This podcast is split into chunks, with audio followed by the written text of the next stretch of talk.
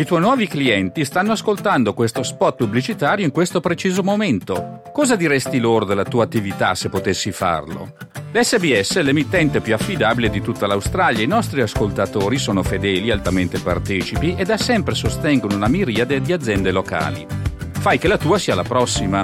Offriamo pacchetti pubblicitari per aziende di ogni dimensione. Il nostro team esperto di vendita ti guiderà lungo il processo di una favolosa campagna pubblicitaria. Portaci tu il tuo spot oppure incarica il nostro team di produzione di realizzartene uno in una delle nostre 68 lingue. Cosa aspetti? Inizia oggi stesso la conversazione col tuo nuovo pubblico. Email sales at sps.com.au State ascoltando SPS Italian.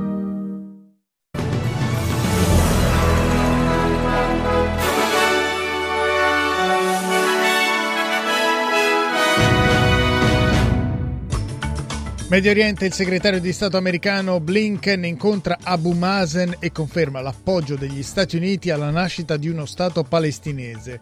Il segretario generale dell'ONU Guterres ammette che sul conflitto il Consiglio di sicurezza delle Nazioni Unite è diviso e dichiara il mondo sta entrando in un'era di caos.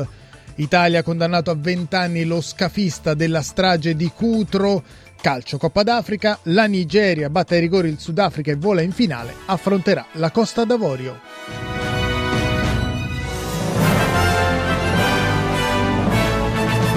Di nuovo buongiorno da Dario Castaldo con l'aggiornamento delle notizie di SBS Italian di giovedì 8 febbraio 2024 che apriamo dal Medio Oriente dove poco fa si è conclusa la conferenza stampa del premier israeliano Benjamin Netanyahu. Il leader del governo dello Stato ebraico ha parlato alla stampa dopo aver incontrato il segretario di Stato americano Anthony Blinken.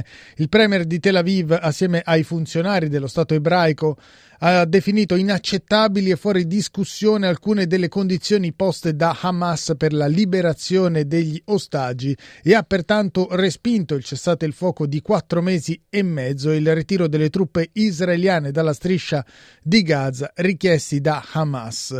Nel rifiutare la proposta di tregua definita anche da illusi, Netanyahu ha ribadito che la guerra finirà solo con la distruzione di Hamas e con la smilitarizzazione della striscia.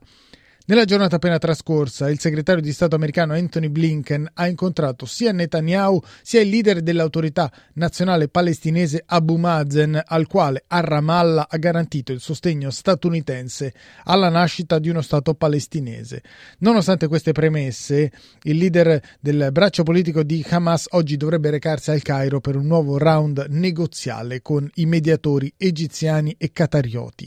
Di fronte allo stallo nelle trattative per il cessate il fuoco, fuoco e all'ostruzione israeliana sostenuta da gran parte dell'amministrazione statunitense, il segretario generale delle Nazioni Unite Antonio Guterres ha detto che il Consiglio di sicurezza dell'ONU resta diviso su questa questione. Governments are ignoring and undermining the very tenets of multilateralism with zero accountability. The United Nations Security Council, the primary platform for questions of global peace is deadlocked by geopolitical fissures. This is not the first time the Council has been divided, but it is the worst. Today's dysfunction is deeper and more dangerous. Non è la prima volta che il Consiglio di sicurezza dell'ONU è diviso. I governi mondiali stanno ignorando e minando i principi stessi del multilateralismo senza alcun senso di responsabilità di fronte a conflitti terribili. Ha concluso Guterres, il nostro mondo sta entrando in un'era di caos.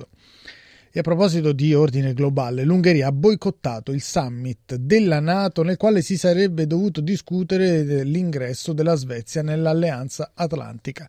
La mossa di Budapest, che rimanda così l'ingresso di Stoccolma, sarebbe una ritorsione per le dichiarazioni di alcuni deputati svedesi contro il leader magiaro Viktor Orban e avrebbero portato anche ad una richiesta di chiarimenti tra i rappresentanti politici dei due paesi. Il consigliere per la sicurezza nazionale statunitense Jake Sullivan Sullivan ha rivelato che i Paesi membri della Nato hanno fatto pressioni nei confronti dell'Ungheria e ha aggiunto che la pazienza di Washington sta per finire. We heard security advisor after security advisor say that it's past time for Sweden to get in and to directly address the representative from, from Hungary to say, indeed, they are the last and it's um, you know, a matter of credibility and obligation that they take the necessary steps uh, to complete the parliamentary process so that NATO can, in fact, welcome Sweden as the 32nd member. Andiamo adesso in Italia dove è stato condannato a 20 anni di reclusione e ad una multa da 3 milioni di euro Gun Ufuk, il 29enne turco ritenuto lo scafista che ha provocato il naufragio dell'imbarcazione davanti alla spiaggia calabrese di Steccato di Cutro nel quale il 26 febbraio dell'anno scorso hanno perso la vita 94 persone tra le quali 35 minorenni. La sentenza è stata letta dal GUP del Tribunale di Crotone Elisa Marchetto che ha accolto quasi in toto le richieste del pubblico ministero Pasquale Festa, il quale aveva proposto una condanna a 20 anni con le accuse di naufragio colposo, favoreggiamento dell'immigrazione clandestina e morte in conseguenza del favoreggiamento dell'immigrazione clandestina. Stesse imputazioni per le quali altri tre presunti scafisti, Sami Fouad, un turco di 50 anni, e due pakistani, Khalid Aslan e Ishak Asnan, sono ancora a processo. Gun Ufuk, che dovrà anche risarcire le famiglie delle vittime, il Ministero dell'Interno italiano e la regione Calabria, si era difeso dicendo che era solo un meccanico che aveva barattato il passaggio in nave in cambio della riparazione del motore. Una notizia di calcio, la Nigeria di Victor Osimen di Ademola Lukman si è qualificata per la finale della Coppa d'Africa grazie al successo ai rigori sul Sudafrica. Le Super Aquile avevano sbloccato il punteggio al 66esimo con il rigore conquistato da Osimen e trasformato da Trost e Kong, erano state riprese all'89 con un tiro dagli 11 metri del sudafricano Mokoena.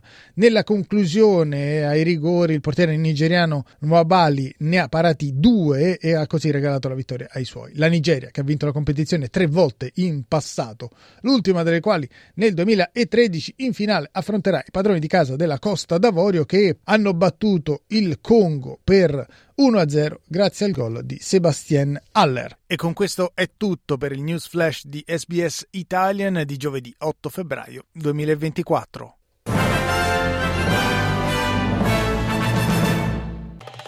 Volete ascoltare altre storie come questa? Potete trovarle su Apple Podcasts, Google Podcasts, Spotify o ovunque scarichiate i vostri podcast.